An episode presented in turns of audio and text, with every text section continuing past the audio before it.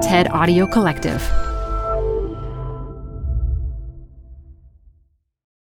This episode is brought to you by Progressive Insurance.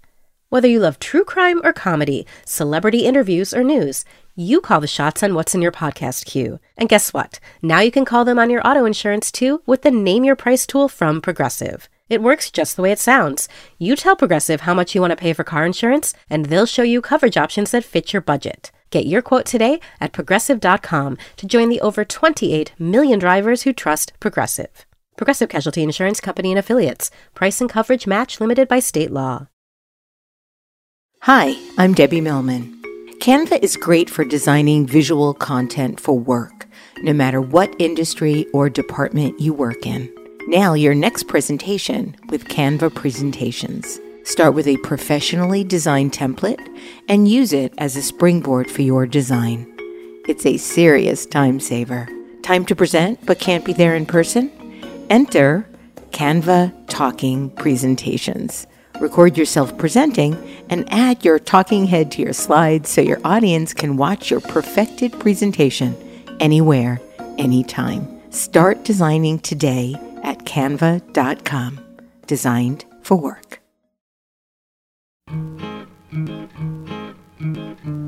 This is Design Matters with Debbie Millman from DesignObserver.com. For 12 years now, Debbie Millman has been talking with designers and other creative types about what they do, how they got to be who they are, and what they're thinking about. On this podcast, Debbie Millman talks with Jonathan Adler about how his pottery defined his aesthetic. I guess they're about craft and luxury mixed with a sense of optimism and cheekiness. Here's Debbie Millman. Jonathan Adler has a few design rules. Follow your heart. Ignore any rules. Wear white after Labor Day. Have a fuck it attitude. His rules have served him well. He started as a potter, then got interested in textiles and lighting. It wasn't long before his artistic fingerprints were on restaurants and hotels and homes featuring his gorgeous throw pillows and chandeliers. His mission is to bring modern American glamour to everyone's life, everywhere. He's opened more than 30 stores bearing his name, and he's written books on practically every aspect of design. And in case you're wondering, he does indeed wear white all year long. Jonathan Adler, welcome to Design Matters. Thank you. I am so happy to be here. I am a longtime fan. So Thank, Thank you. you. Thank you. Jonathan, you grew up in a tiny farm town called Bridgeton in southern New Jersey. Your great grandparents moved there as egg farmers at the turn of the last century. Does your family still have an egg business? Um, no, the, my great grandparents moved there at the turn of the last century, and my grandfather grew up there and was a local judge, and my dad grew up there, and it was truly rural. My dad had gone to the University of Chicago during this incredibly interesting renegade time when like Mike Nichols and Elaine May were there, and he was like a very intellectual dude. My mom was living in New York, working at Vogue. They got married, and then my dad was like, "All right, let's head back to my hometown." Where they had a Green Acres relationship, and I grew up in a completely rural environment, albeit not a particularly picturesque one. And it gave me a lot of time to sort of fester and dream and have a normal childhood ish. Ish. Ish. I love that word. It's such a mm. good word. yeah. Your dad was a lawyer who spent, from what I understand, every second of his life painting and sculpting. You've said he had a great sense of design and was quite chic and minimalist. Conversely, your mother was quite interested in fashion. As you said, she wrote for Vogue and had a much more colorful sense of style. I read that you stated as much as you would like to claim that you are fabulously original, you are 100% a product of your parents. Yeah. I have no complaints. Absolutely zero complaints about my parents. Unfortunately, my dad kicked the bucket like 18 years ago, which is very sad. And then my mom now lives in New York, as does the rest of my family. And as much as my brother and sister might complain about my parents, I am like, I'm good. I saw a fabulous photo of your mom, I believe, in a LaChapelle Oh, photo shoot. Is that is that true? Yeah, is that so- accurate? when I first was potting and kind of starting a business, which sounds grander than what happened, Details magazine did a story in which David LaChapelle traveled the country and photographed seven or eight young design people with their parents in their house. He did like Chip Kidd and Rob Zombie and moi. And I actually was not out to my parents at that point. And having David LaChapelle and a crew of like 20 New York fashion folk coming to my hometown really actually was the catalyst for me to come out to my parents. Really? Yeah. So, you did it during the photo shoot or the after? day before, I was like, uh oh. Like, you know, New York is about to collide with my life. And I sat them down. And unfortunately, this was still during the AIDS crisis. And I think that was why I hadn't come out because it was a very different time.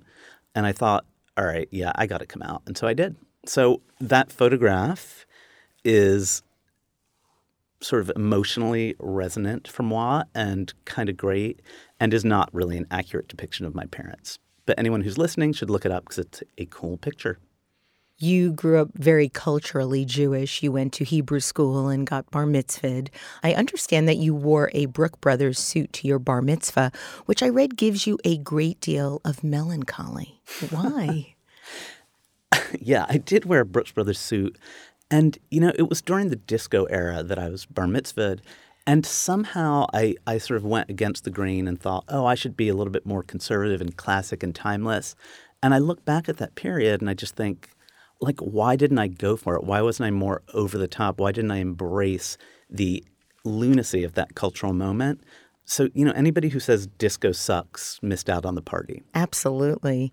In your book, My Prescription for Antidepressant Living, you wrote about how the year before your bar mitzvah, you attended Maurice Stein's bar mitzvah, which had an El Al airline theme. How on earth did they pull that off? um, well, bar mitzvahs in the 70s tended to be themed. And Mari's bar mitzvah, all of the men in his family wore purple velvet suits, and they were stewardesses instead of waitresses.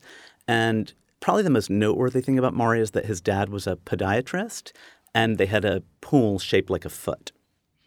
So I kind of am jealous of Mari's childhood. I'm very jealous of my next door neighbor, Andrew Goldstein's childhood, because his mother was probably the chicest person I've ever met, Mrs. Goldstein. She had a brilliantly eclectic and poppy house, and Andrew Goldstein had a fully, fully decorated boys' room like Boys Room 76, red, white, and blue. And my parents had dropped the ball when it came to decorating my room because I was the third. They were just like, whatever. I basically just slept in a crib or a cardboard box and was completely untended. But Andrew Goldstein had like stars and stripes and red, white, and blue. And I think that uh, his boys' room and Maurice Strauss's foot shaped pool both made a big impression. You stated that this particular experience taught you that you should always dress in an excessively trendy way so that you can look back on pictures of yourself and realize that you were fully engaged with the culture of the time.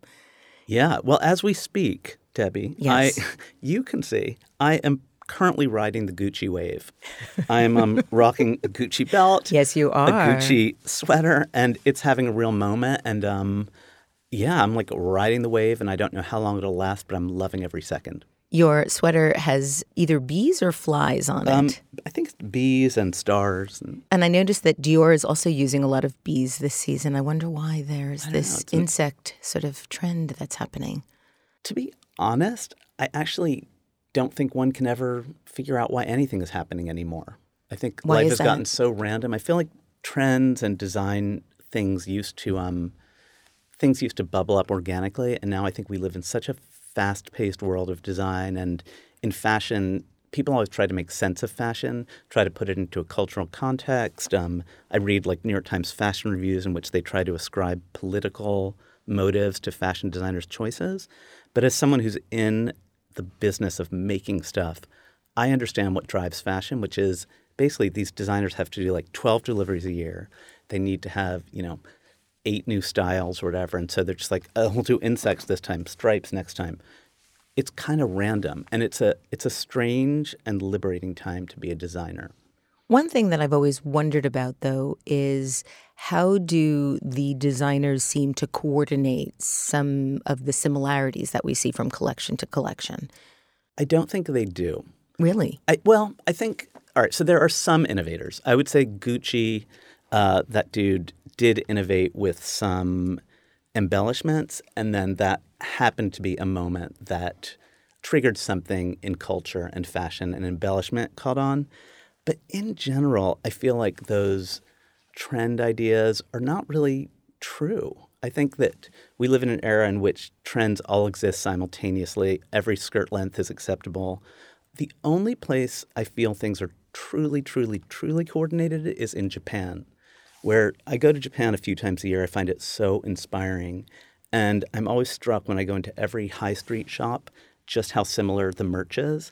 And that's a place where I spend a lot of time thinking to myself, who is issuing the imperial edict that this season is only about navy and white stripes?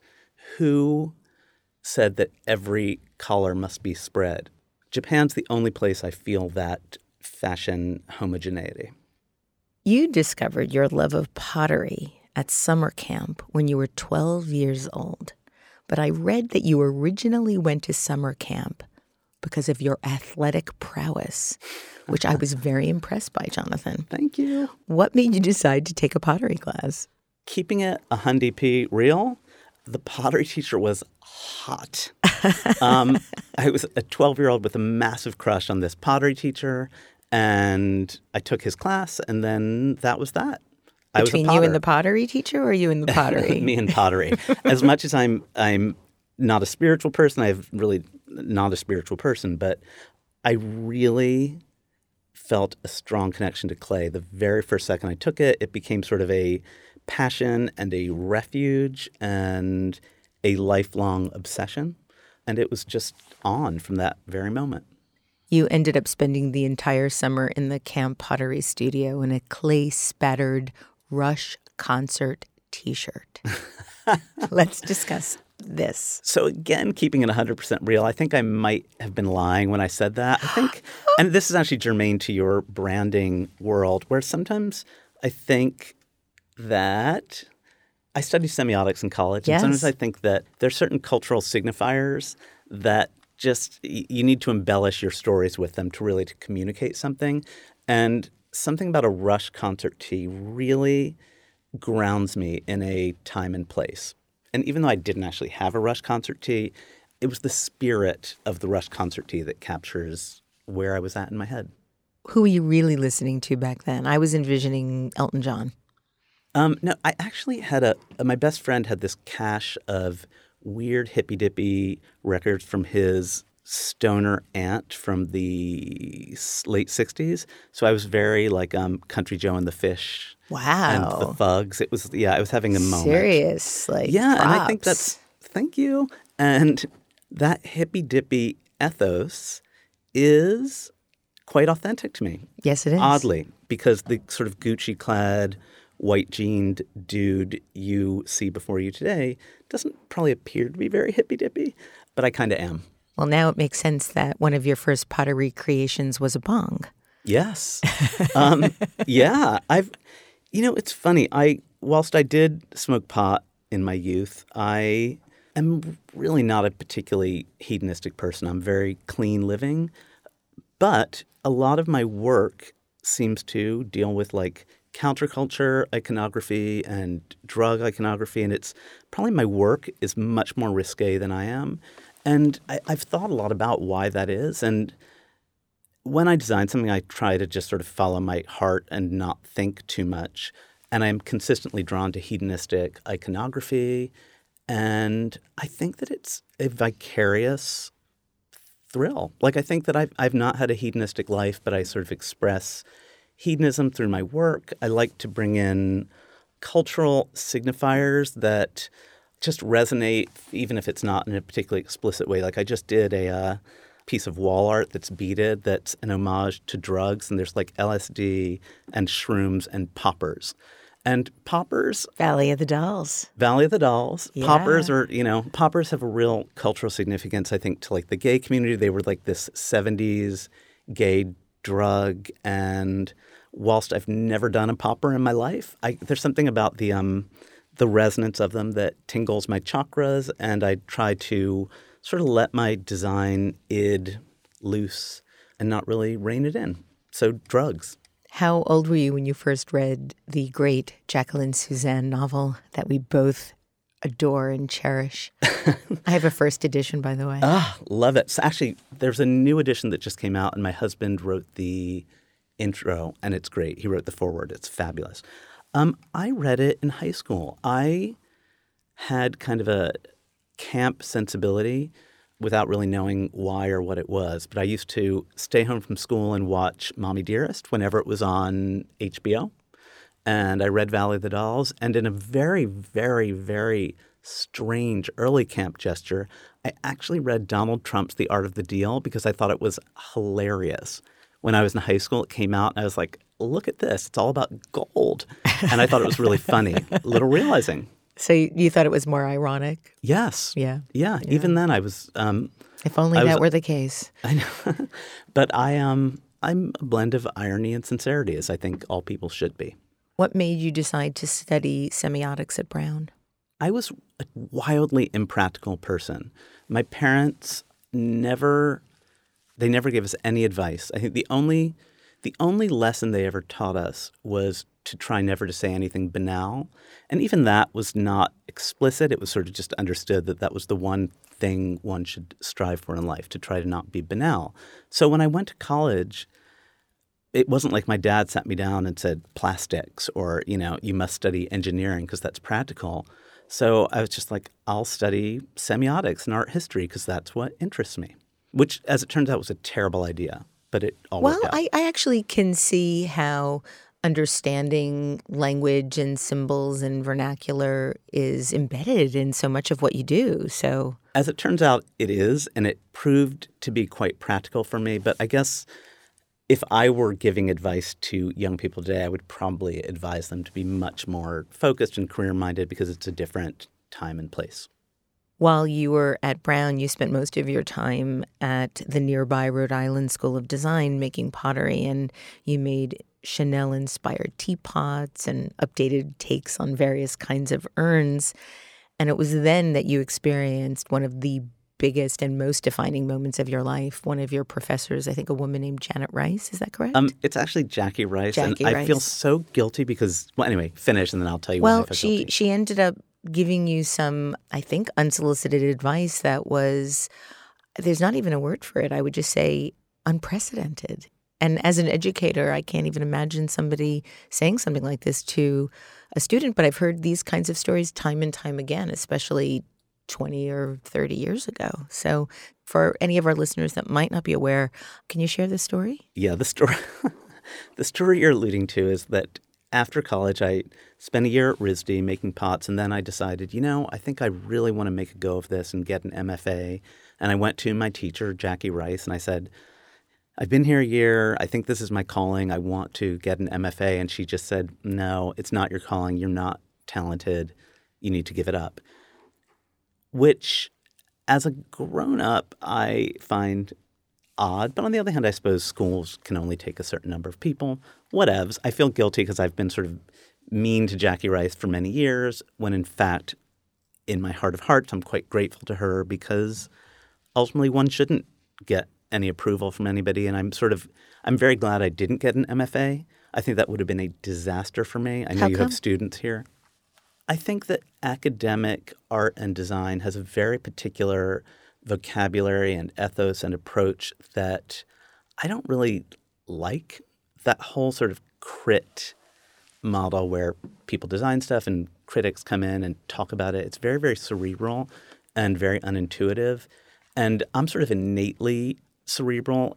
I, I think had I studied something and grounded myself in a, in a world of cerebralism, it would have been constipating. And I'm very glad to have been homegrown, to not really have any experience or understanding of what I was embarking on when I started making pots.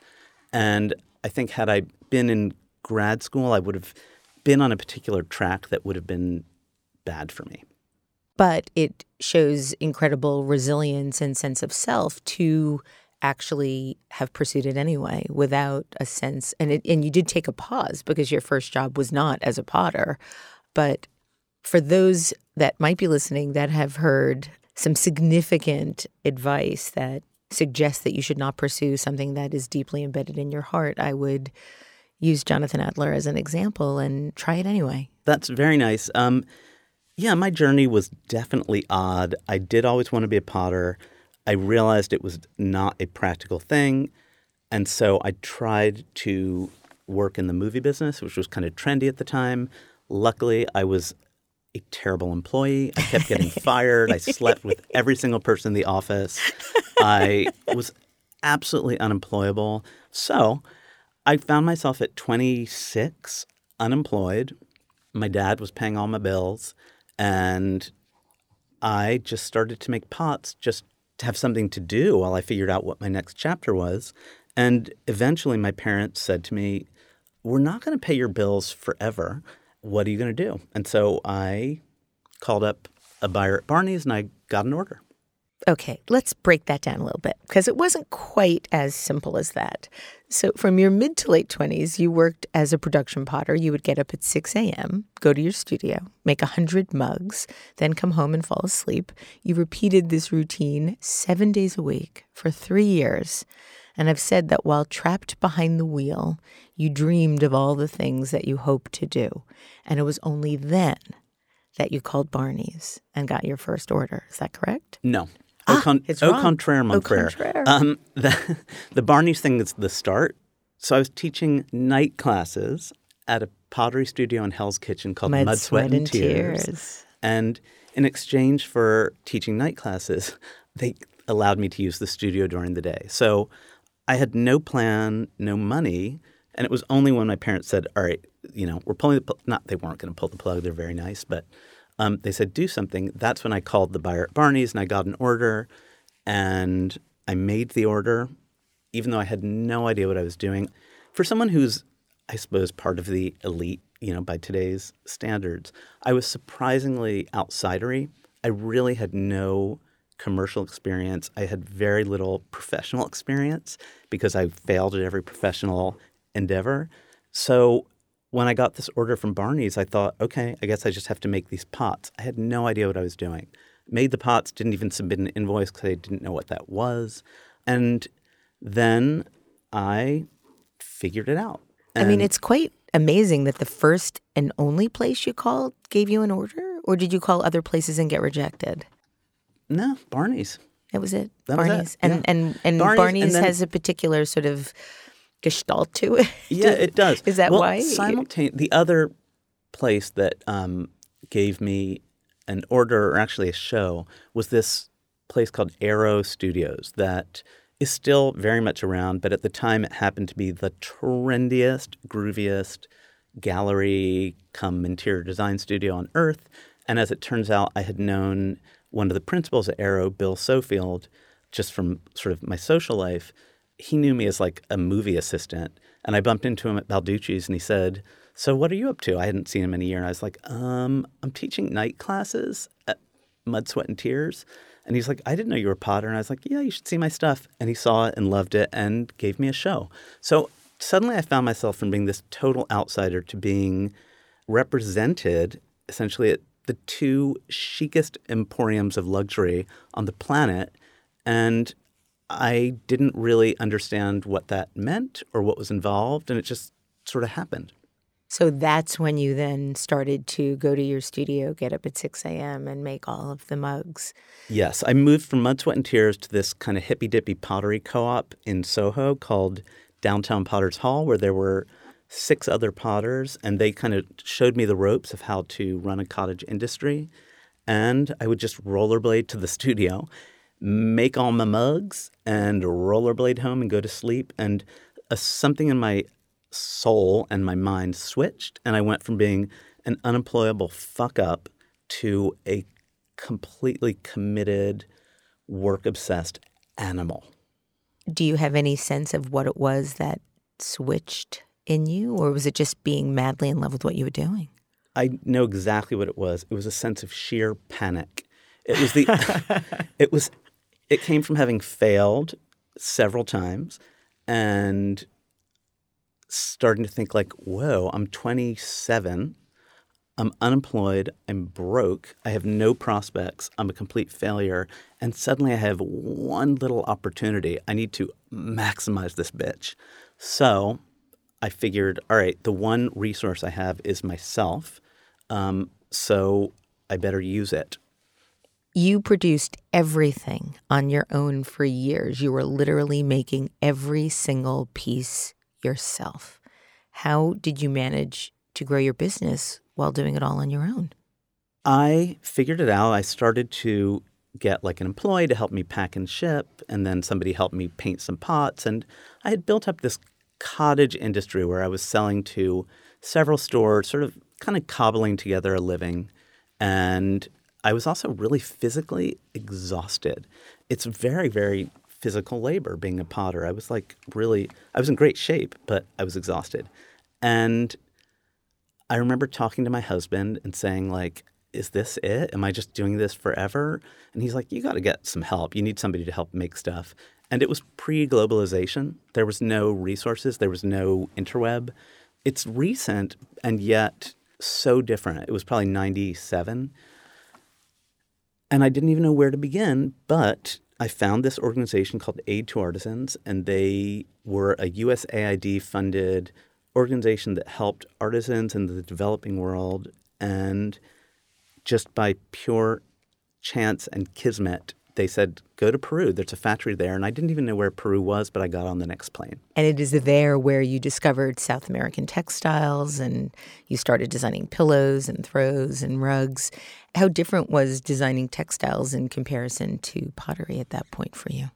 Yeah, so Peru. I went to Peru. I fell in love with the country. I got myself out from behind the potter's wheel and had finally had a chance to dream a little bit and think and not just do. And I did discover Peruvian textiles and sketched some on the back of a napkin. And it felt totally organic to me for some unknown reason. And yeah. You said that you're the most scatterbrained, impractical, carefree craftsperson ever to walk the face of the earth. And somehow you managed to make it. And as you were talking, I had an epiphany. You talked about how exhausted you were. I don't think anybody could make it as anything unless they're willing to be exhausted most of the time when they're starting out. Yeah, I think being exhausted was great for me, and being panicked was the very best thing for me. I think that resilience is the key to everything. I do like, too. I've been through some serious shit over the years. I've really been through some stuff on a business level. Everything from burning down a studio space that was in a big office building to frivolous lawsuits that were very costly. I've just been through a lot of stuff, but I've had I don't have any options. You know, being an unemployable person, my attitude has always been, all right, well, that happened. I got to work it out. Well, despite your self description of unemployable, you opened your first store in Soho in 1998. Today, your work is available in 30 stores and over 1,000 retailers. Your designs span myriad categories from the tiniest pots to the swankiest sofas and sparkliest chandeliers. And your motto is now if your heirs won't fight over it, we won't make it. What do you make of this success, Jonathan? I have a really exciting and great design life. I make anything and everything that pops into my head. People like you buy it, and I appreciate that very much. Anybody who actually spends their hard earned shekels on my stuff is really near and dear to my heart. So thank you. And yeah, I make it all you've said that what you try to do is very craft oriented and not that brainy, but you try to bring a bit of brain to it as you want everything to be smart. And that sensibility seems to be deeply embedded in all of your work. There's an unmistakable wit and cheekiness to all things Jonathan Adler. So you mentioned the word brand before. You know, brand in many ways is a construct, and it is the result of positioning, sound strategic positioning. And yet it seems as if the Jonathan Adler brand was sort of fully born with the first pots. And I'm curious about that. It is funny that we're sitting here in this branding program and studio because everything's a brand. I'm a brand, you're a brand, he's a brand, she's a brand. We're all brands, brands, brands. But when I started, that word didn't exist except for like Kellogg's. You know, like Kellogg's was a brand, nothing else was a brand. I'd never that word didn't exist. And I'll never forget my husband Simon and I were chatting one day, and he said, "Oh, my friend who's the editor at Details um, said that everybody at Condé Nast needs to read this book on branding." And I was like, "What's that?" And he's like, "I don't know. It's this new idea."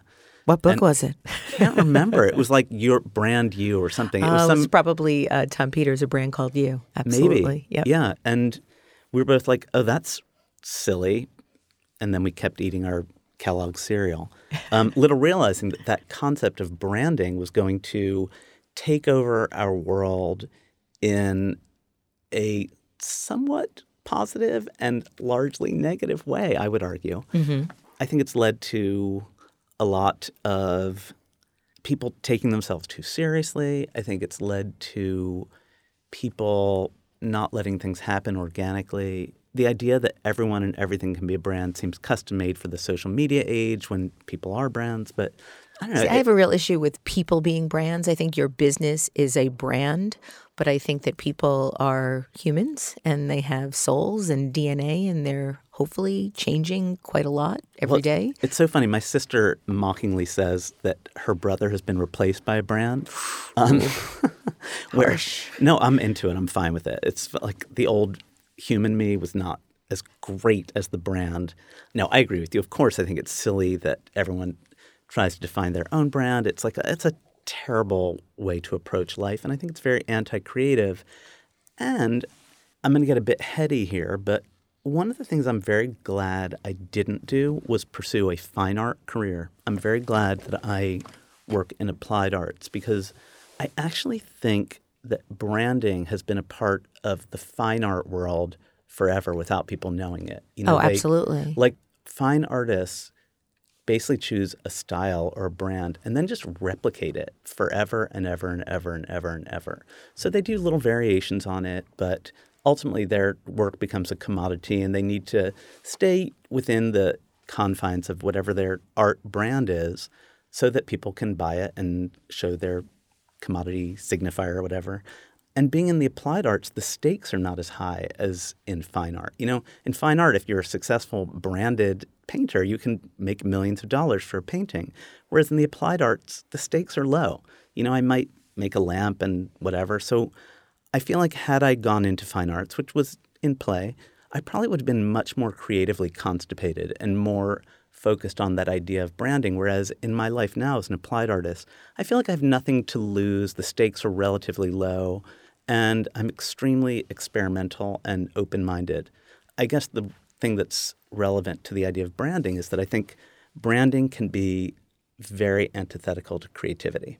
I think it depends on whether or not you're considering your brand while in the state of making something. So if you are thinking about the result, if you're thinking about how well is this going to sell, how well is my audience going to understand or appreciate this, then you're limiting yourself. But if you think of somebody really committed to having created some of the most breakthrough work in the music industry, for example, somebody like Joni Mitchell, who never thought about how her work was going to be received and only did work that she felt moved her and her audiences could appreciate it or not. Yeah. I think that when you start thinking about how the world is going to receive the work, then you're going to be bound by that work. That's really dangerous Yeah, for I- anyone. I totally agree. And I think as a designer, as a creative person, I have to be very careful to not be too too analytical or deductive in the way I design and make stuff because it's very easy to fall prey to a deductive approach, you Yeah. know, to to the person in planning saying we need you to do an embellished sweater. You know, I think that's what happens in the fashion world. And music is something that I think is really interesting, bringing up uh, Joni Mitchell, because I think music is something you really can't be too deductive about. I feel like melody is magic. I feel like you can decode a lot of stuff in any creative endeavor. You can look at it and say, oh, I see what the reference is for that. I understand how they got the meter for this, the blah, blah, blah. But melody to me seems to come from up above. Yes, I agree. and Um, it's it's baffling to me. I would so much like to be able to figure that one out. and Yeah. Can't. It does seem as if your brand, though, was fully formed. There seems to be a really consistent soul to it a wit, a cheekiness, a sort of nod to the kitsch, a nod to certain California glamour. Mhm. Where does that all come from? I have a very, very, very wise little husband, Simon Doonan, who is a genius, and he did all the windows for Barney's, and he's a writer, and we've been together forever. And one day, he said to me, "So you're making these pots? Like, what's next?" And he's, I was like, "I don't know." And he said, "Well, what do you think they're about? What do you think the pots are saying?" And I was like, "Oh, that's a good question. I guess, I guess they're about craft and luxury." mixed with a sense of optimism and cheekiness. And that understanding of what my work was about rather than just making it, that was a seminal moment for me because it made me think, huh, I guess that ethos can be applied to myriad stuff, which I've done. So that's kind of a brandy moment. I read an anecdote about you that I think really personifies your style or your brand. I read about how a famous ish magazine editor once put you down for rollerblading, and your response was to skate home and never give it another thought. And then you went on to describe how a snotty socialite once told you that having a Japanese maple in your garden was suburban, so you went out and got two more. Yeah. And there's this sort of cheekiness and this attitude of sort of fuck you, I'm me. How do you brush off that criticism or negativity or judgment or editing and sort of just produce what you produce and be who you are? First of all, uh, those issues, I'm very anti snobism. I hate snobism. It's, I'm a generally very, very positive and accepting person. Probably one of the only things I'm negative about is snobism. Um, I recognize that to be creative, you really need to let yourself go. And in that moment of creativity, try not to think about what people think. And my husband calls me Ariana Kafka. He says that I'm half buoyant, glib pop star like Ariana Grande, you know, where I'm just sort of like, I have this sort of freedom and frothiness, and then half Franz Kafka, brooding, analytical, self critical, and dark. And I think that that combination has served me really well. Let's talk about some of your design ethos. You've stated that the strangest thing you've designed is probably a giant lucite nose. What gave you the sense that anyone would be interested in a giant lucite nose? Well, interestingly, people haven't been that interested in it, actually. um, so it's funny you say that because literally I was in a meeting this morning with a team of planners and buyers because I have a proper business now and I'm kind of a business dude. And the lucite nose came up and people said, you know, all our lucite objets are doing really well, whether it's a giant lucite foot or a hand. But for some reason, the nose has been a complete dud. And I thought, oh, well, all right, it happens next. Was the foot inspired by Maury Stein's father? Perhaps the, the analysis is on. Um, no, so the nose is a dud, but you never know. Has having this empire now changed the way you design or the way you approach your work? If you were to come to my studio slash office, which we call the Fantasy Factory, which is like a cheeky allusion to Warhol's factory, it's a strange combination of real serious varsity people who are having planning meetings and operational meetings and schlepping furniture all over the world is a really complicated operation. So we're very serious in that regard, but I think the creative core of my company is still pretty freaky. You've declared that every room needs an anchor and a star. What do you mean? In my own oeuvre, the anchor is classicism and rigor and elegance. So I think we've been talking, and I'm I'm fairly cheeky about my life and career, but I'm actually a super rigorous dude and very connoisseurial and design obsessed. And I think that everything I do, I hope, has a baseline of elegance. And so when you talk about the anchor, I think that that's the anchor of what I do. It's like I want everything to feel very classical and timeless. So that's the anchor, really. As for the star, yeah, I think everything needs a soupçon of zhuzh. And I strive to make work that has like an anchor of elegance and a sparkle of personality or real raison d'etre. I understand you want to design a car, but you want to do one that doesn't look like molded sneakers. And I never really thought of cars looking like molded sneakers before. How would you envision your car? Um, I would like to have a car that has a lot more sharp angles like cars used to have. I know aerodynamics and fuel efficiency and blah, blah, blah, blah, blah.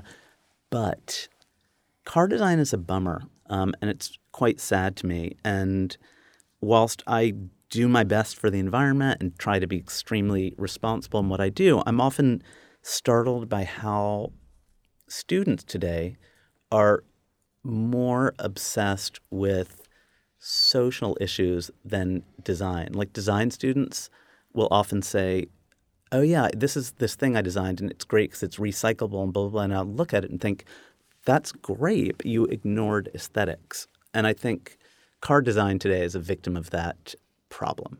It's interesting because I think there's a lot of categories that try to be responsible and whether it be um, toilet paper that's recycled instead of the soft bleachy stuff that we can get at any supermarket. The the issue with these alternatives where they fail is in that they don't have an aesthetic that is appealing. Yeah. And if there are the marketers out there can do both, it's much more likely to be successful. Yeah. Um, Jonathan, in addition to your retail business, you also do quite a lot of interior design work for many high profile commercial and residential projects. And you've said that interior design is a service business, and your team has to address clients' needs and handle them like a psychiatrist.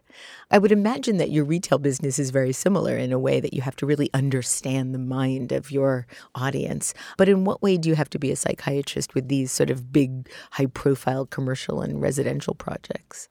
I think that an interior designer needs to get to know his client, get to know a space, and try to understand who they are in a way that perhaps they don't understand themselves. And then I try to sort of get to the nugget of who they are and then create a space that channels them at their ultimate best, at their pinnacle of eccentric glamour, and a space that encaptures their best selves. How do you discover that? How do you find that best self? I think one just has to like ask them about themselves and push them to be bolder than they think they want to be. That's the problem, I guess, in design is most people don't want to uh, really sparkle. But Why? It, Why is that? I don't know. There's it's that horrible like normcoreization of the world where people want to be I don't know, hide their light under a bushel, but we're only here for a limited time. You got to like sparkle. You've been talking about your husband over the course of this interview, and I'd like to talk about your relationship. You made your first sale at Barney's and started dating Barney's creative director, Simon Doonan. So, can you talk about how you first met? Was it love at first sight? So, I always knew who Simon was. Of and course. I always, yeah, he right? was kind of this legendary. those legendary windows dude. on Seventh Avenue when Barney's was downtown. He's, I mean, it still is now, but the what the old one. Yeah, he's quite windows. brilliant, and I would see him. My heart would flutter a bit, and I'd be like, "Oh, that's a bit of all right." And then I started selling my pots at Barney's, and about a year after I'd been selling my pots, a, mutual, a friend had said, "Oh, I want to set you up on a date with this guy. I think you'd like Simon Doonan." And I thought, "Oh God, no! It'll be you know he's like all fancy and famous." And at the time, I was a clay spattered rollerblading potter, wearing a Rush T-shirt, wearing wearing a sort of metaphorical Rush T-shirt, um, and that was that. Twenty two years ago. In two thousand and eight, you and Simon got married. And in the foreword he wrote in your book, My Prescription for Antidepressant Living, he states the following In a world where it has become wildly unchic to speak in mushy and enthusiastic terms about one significant other, and where most couples seem intent on divorcing and or murdering each other, Jonathan and I are something of an anomaly. We don't really have very much in common. He's a Jew, I'm not. He eats meat. I prefer seaweed.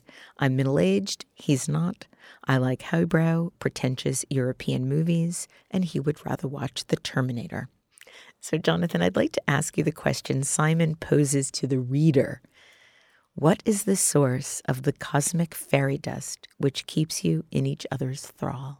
Wow. I think Simon was having like a moment of profundity that was totally inaccurate.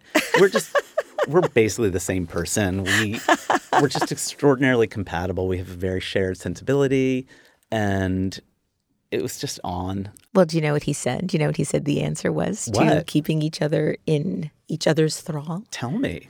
Your decor. Oh, see, he was delivering a strong forward. He said that the entire house is your design and he just lives there. Well, that is kind of true, but um, yeah, he rolls with it. He he, what he did in his visual career as a window dresser is quite ephemeral. You know, you put something in to a window, it stays there for two weeks. It's paper mache. It's sort of all front and no back. It's like for effect. It's a temporary installation. Whereas what I do, I make stuff that I hope will be around forever. So, whilst we're both visual, we have very different skills and what we do is quite different. So he surrenders the interior design to moi and um, comes home to a new sofa every day. Poor thing. Poor thing. I feel so sorry for him. no, you should because it's sometimes it's a you know I constantly am anti maiming our apartment because it's part of my process and some of the anti maim iterations are less good than others. Well, just as an aside about Simon, back in the 80s when he was doing the windows on the 7th Avenue Barney's downtown, I actually passed Barney's every day on my walk to work. And I was trying at that time in my life, this is somewhat embarrassing, but I feel like you'll understand it, to model my life after his windows. That is so incredible! wow. yes. I could tell the Christmas that. windows, especially. And there was one year where he did this just phenomenal set of windows that were bedrooms and boudoirs and sort of dressing areas. And that's the way I wanted my life to look. So there you have it. Ephemeral, but not really. Sort of- ephemeral, but not really. yeah. So the last thing I want to ask you about is your official company manifesto. On jonathanadler.com, you have published what I think is the best manifesto for any business I've ever read anywhere. And Jonathan, I think it's so good. I use it as a best in class example for my clients and my students that I'm sharing about how to best express what the values and the vision and the mission of a company is. So I was wondering if to close out the show, you would mind reading your manifesto for us. Um, I would love to, and I'll just tell you a, one minute about how the manifesto came Oh, to be. yes, yes. Because it was when I was early in my biz, and I remember Simon and I were out to dinner, and I was like, I need something for my biz, just like something to put on the walls and of my store, because I I don't know, I need something. And he's like, Well, all right, what? And I said, I don't know, maybe a manifesto. Um, and he said, All right, well, what? And I said, I guess we believe your home should make you happy. And he's like, Okay, good. What else? And then I was like, I guess we believe that minimalism is a bummer. And he's like, Okay, that's good. What else? And then I started to write them down at dinner. And between the appetizer and the main course, I wrote a manifesto that I think captures both real hardcore design stuff and life stuff. And it was a really good moment and proved to be an incredibly influential document. Yes. And it's been copied squillions of times, and I'm always very flattered. But it happened quite accidentally in a very non um, graduate student branding environment. Good. That's the way it should happen. Would you read it Oh, yes, I'll read it. All right. Our manifesto. We believe that your home should make you happy. We believe that when it comes to decorating, the wife is always right, unless the husband is gay. We believe in carbohydrates and to hell with the puffy consequences, which I don't really believe. Um, I do. we, we believe minimalism is a bummer. We believe in our muses David Hicks, Alexander Girard, Bonnie Cashin, Hans Coper, Gio Ponti, Andy Warhol, Leroy Neiman, Yves Saint Laurent, and Madonna. We believe in being underdressed or overdressed always. We believe colors can't clash. We believe dogs should be allowed in stores and restaurants. We believe celebrities should pay full price. Truth. We believe our lighting will make you look younger and thinner. We believe in highbrow books and lowbrow music. We believe in the three L's layer, layer, layer. We believe subversive is superior. We believe in irreverent luxury. Jonathan Adler, thank you so much for that gift of a manifesto and just an ethos for living. Thank you for being on Design Matters today, and thank you for making the world an infinitely more elegant place. Thank you. It is an honor. I am a fan. I'm thrilled to be here. Thank you. Thank you. To check out Jonathan Adler's work, go to one of his stores or check out jonathanadler.com. This is the 12th year I've been doing Design Matters, and I'd like to thank you for listening. And remember, we can talk about making a difference, we can make a difference, or we can do both. I'm Debbie Millman, and I look forward to talking with you again soon. Design Matters with Debbie Millman is recorded at the Masters in Branding Studio at the School of Visual Arts in New York City. It is produced by Curtis Fox Productions with technical assistance by Mark Dudlick. The show is published exclusively by DesignObserver.com. You can subscribe to this free podcast in the iTunes Store.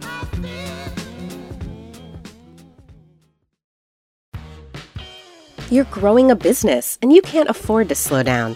If anything, you could probably use a few more hours in the day. That's why the most successful growing businesses are working together in Slack. Slack is where work happens, with all your people, data, and information in one AI powered place. Start a call instantly in huddles and ditch cumbersome calendar invites. Or build an automation with Workflow Builder to take routine tasks off your plate, no coding required. Grow your business in Slack. Visit slack.com to get started.